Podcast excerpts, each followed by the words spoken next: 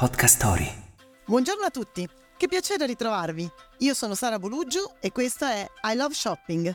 Siamo tornati nel nostro spazio virtuale dedicato al retail media, il punto d'incontro tra il consumatore e il brand. I Love Shopping, il podcast di Retailer Media. Abbiamo fatto delle domande ai nostri amici, parenti, conoscenti e non solo, perché alcuni neanche li conosciamo, per scoprire le loro abitudini di acquisto. Abbiamo chiesto, ti affidi a una lista della spesa?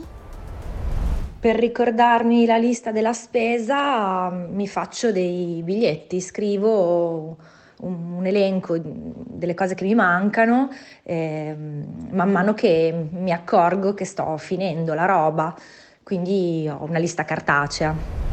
Beh, la lista della spesa di solito la scrivo su un foglio di carta oppure tramite l'app relativa alle note del, del telefono. L'unico modo per farmi ricordare tutti i prodotti che devo prendere all'interno del supermercato, la lista ovviamente me la fa la mia compagna e me la scrive su WhatsApp, altrimenti credo che molto probabilmente ricorderei solo ed esclusivamente il 20-25% di quello che devo prendere. Non faccio mai una lista della spesa. Solitamente mi ricordo quello che mi serve e poi man mano che passo tra gli scaffali vedo quello che mi può interessare e acquisto. Oggi parliamo di retail media in ambiente cookieless e lo facciamo con un ospite per me davvero speciale, il socio di Denuco, Franco Milazzo. Ciao Franco! Ciao Sara! Frank, che ne dici di partire dai fondamentali? Per i non addetti ai lavori, cosa sono i cookie nel contesto digitale? Insomma, non sono quelli che si inzuppano nel tè. Fin qui ci siamo.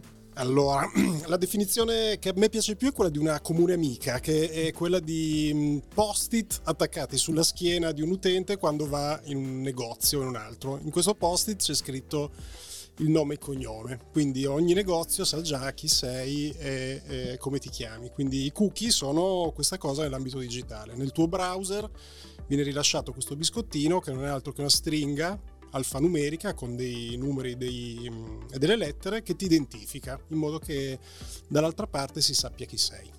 Allora, io lo so, però sempre per rimanere sui fondamentali. Perché cosa sta TNCID? Allora, questo è facile, sono preparato. TNC sta per Venuco, che è la nostra società, e ID ovviamente, TNCID è diciamo il, l'identificativo della tecnologia sottostante che noi abbiamo sviluppato.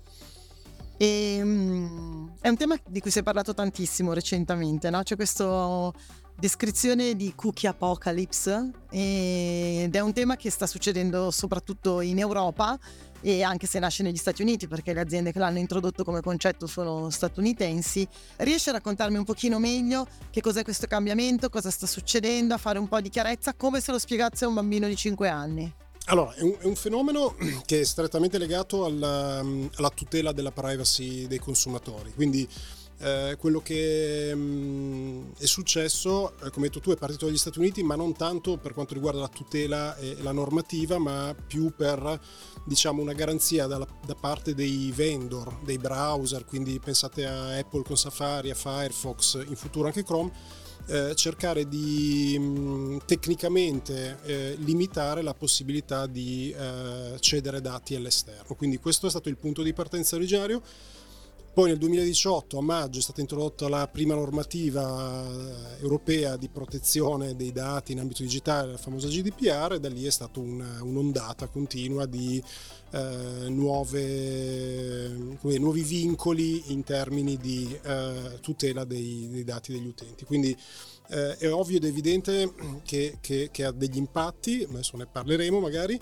ed è anche interessante il fatto che in realtà è uno dei pochi casi in cui la tecnologia innovativa eh, non arriva dagli Stati Uniti ma arriva dall'Europa, proprio perché ci sono stati, a causa di questi vincoli normativi, c'è stata la necessità di aguzzare l'ingegno e quindi è partito questo, questo cambiamento. Ma quali sono le implicazioni principali, diciamo, per i brand, per gli advertiser, ma in generale per l'intera filiera? No? Facciamo finta che domani mattina Chrome, che citavi poco fa, si sveglia e dice basta, finiti tutti i cookie, cosa, qual è lo scenario? Allora, cosa succede? Il, il, lo scenario è che praticamente quel post di cui parlavo prima ti verrà staccato prima di entrare nel negozio, quindi Quindi quando entri nel negozio non sarai più riconoscibile e questo è un problema gigantesco per gli advertiser, i brand che vogliono fare eh, pubblicità mirata, perché se non l'abbiamo detto all'inizio, ma l'obiettivo del, dei cookie fondamentalmente era quello di permettere ai brand, ai grandi investitori pubblicitari di andare a colpire, intercettare un utente in un determinato momento e con, con una certa precisione. Quindi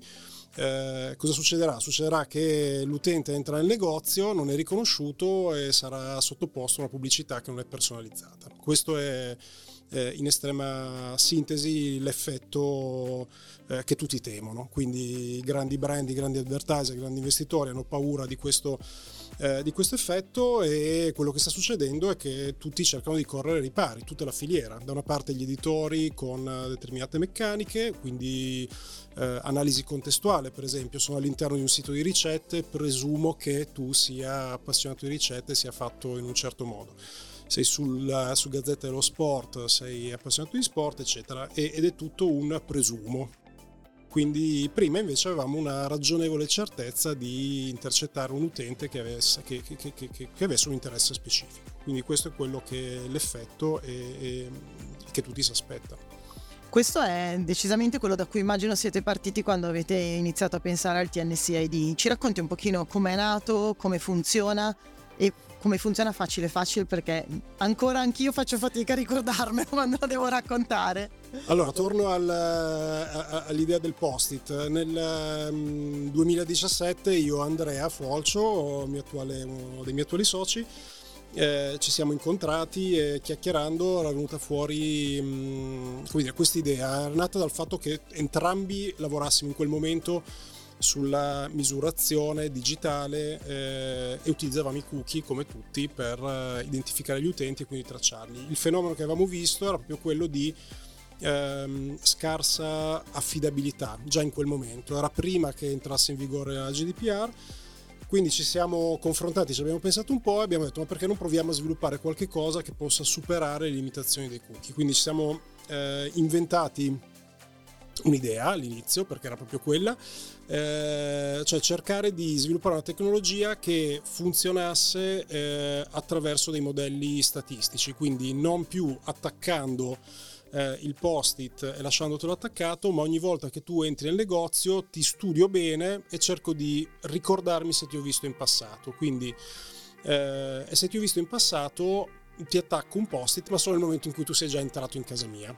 E quindi la nostra tecnologia non funziona con i cookie, è una tecnologia che raccoglie dati e alimenta un motore statistico basato sul machine learning che cerca di capire se ha visto quell'utente in passato. E poi se lo riconosce restituisce le informazioni sulla, sulla, storia di quell'utente. E questo è quello che facciamo rispettosi della normativa GDPR rispettosi dei vincoli tecnici ma con eh, un'affidabilità molto maggiore rispetto a quella che, è, quella che hanno i cookie adesso. Chiarissimo.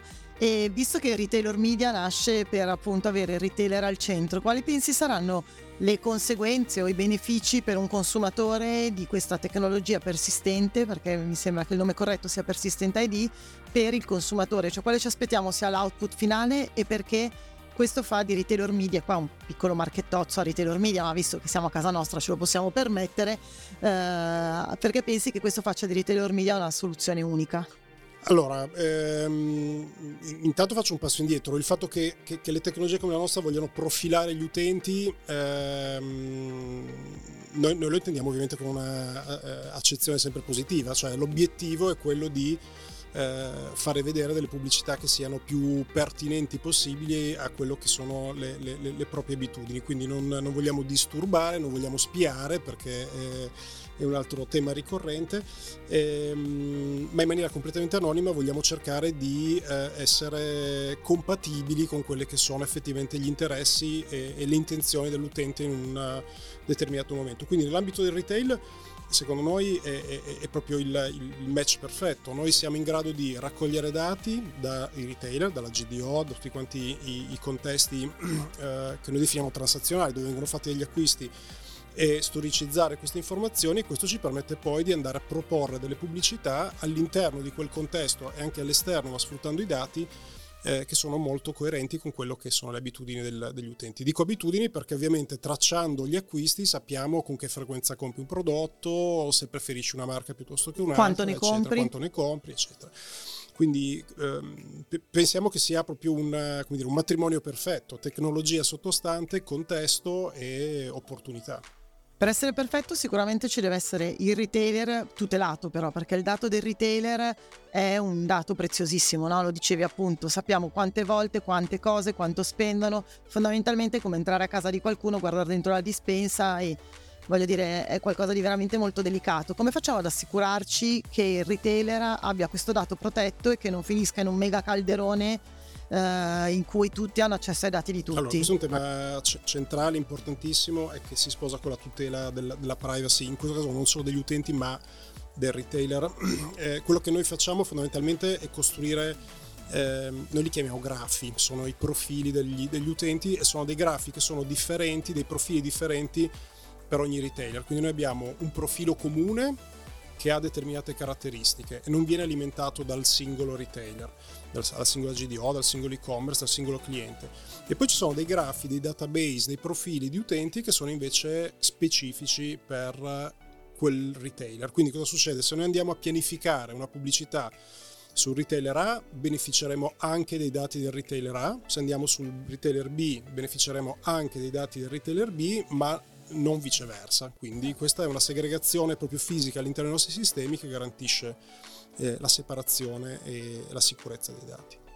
Ascolta, ho bisogno di chiederti qual è il consiglio che daresti alle aziende che devono affrontare oggi il tema del cookieless. Fondamentalmente è come se perdessero la memoria storica o quello che hanno costruito fino ad oggi dalle prime campagne digitali, non dico nel 2000, ma sicuramente nel 2010 quando abbiamo cominciato a proporre gli ad server, perché poi i cookie sono rilasciati dagli ad server quali sono i consigli che gli daresti? Cioè la, la lista di punti che devono sbarcare ogni volta che fanno una decisione, che no, prendono allora, una decisione. Il, il, il, consiglio in realtà è uno, non, non, non sono tanti punti, è quello di, di, di, affrontare il problema, perché quello che è successo, in realtà noi parliamo di questo tema della cookie apocalypse da tre anni almeno. 3-4 anni. Quindi troppo apocalypse non è, se sì, non è tutta questa apocalypse, poi mh, mm, Google, che è il, diciamo, l'attore principale, ha sempre posticipato un pochettino eh, questo, questo, momento di, discontinuità in cui non utilizzerà più i cookie sembra che arriverà nel 2024 quindi stiamo arrivando a questo, a questo momento. Quindi il, il, consiglio è sicuramente quello di, di, di, affrontarlo in maniera critica e anche un po' costruttiva. È, è successo ma anche con grandi brand con i quali noi facciamo, lavoriamo e facciamo consulenza che l'approccio fosse aspettiamo di vedere cosa succede, e che è chiaramente un approccio pericoloso, e, ehm, invece ci sono comunque soluzioni, la nostra è una delle tante sul mercato, però ci sono soluzioni e, e modalità approccia, per approcciare questo tipo di, di, fenomeno. Quindi il consiglio è uno, ehm, approcciatelo, eh, provate a capire quali sono le opportunità, eh, se non siete in grado da soli affidatevi a qualcuno che sia competente che vi possa aiutare, però non siate passivi perché comunque qualcosa succederà le vostre campagne eh, un, un, effetto lo subiranno. Ecco, questo quindi è il, il consiglio, l'unico consiglio che mi sento di dare. Ascolta, siamo all'ultima domanda che è uguale per tutti e noi di Retailer Media siamo curiosissimi di sapere le abitudini di acquisto dei nostri ospiti. Quindi devi dirmi quando compri qualcosa online, negozio, quali sono le tue abitudini di acquisto, Franco? Anzitutto fai tu la spesa a casa. No, la facciamo insieme, io e mia moglie, quindi non, non, non, non da solo, ma su suggerimento. E, ehm, però su quello non ho grandi, come dire, grandi, grandi informazioni divertenti a fornire. Il, forse il, il mio, come dire, eh, il mio approccio agli acquisti è, è molto emozionale e, e, io dico sempre che sono ehm, un informatico prestato al marketing, ma soprattutto avrei fatto il meccanico se, se avessi potuto scegliere come dire, col di poi. Quindi i miei acquisti fondamentalmente sono impulsivi su Amazon, principalmente compro qualunque cosa Amazon mi proponga che sia legato a meccanica, moto, macchina, eccetera. Quindi questa è la mia... E sono molto felice, lo dico sempre, che Amazon non scriva il profilo dell'utente quanto hai speso il, lifetime value dell'utente, perché altrimenti me ne pentirei, però sì, sono... Rompiresti le statistiche più Esatto, che altro, un disastro. esatto. Quindi sì, sono un, come dire, un acquirente impulsivo, ma per poche categorie. Vabbè, Cos- dai. Un po' costose alcune però. Vabbè, ma basta non guardare il saldo della carta di credito alla fine. grazie mille Franco per essere stato qui con noi a I Love Shopping Grazie a te Sara. e grazie anche a tutte le ascoltatrici e gli ascoltatori che ci hanno seguito. Non perdetevi, mi raccomando, la prossima puntata. Questo podcast è offerto da Retailer Media e prodotto da Podcast Story. Scarica l'app per ascoltare tutte le puntate.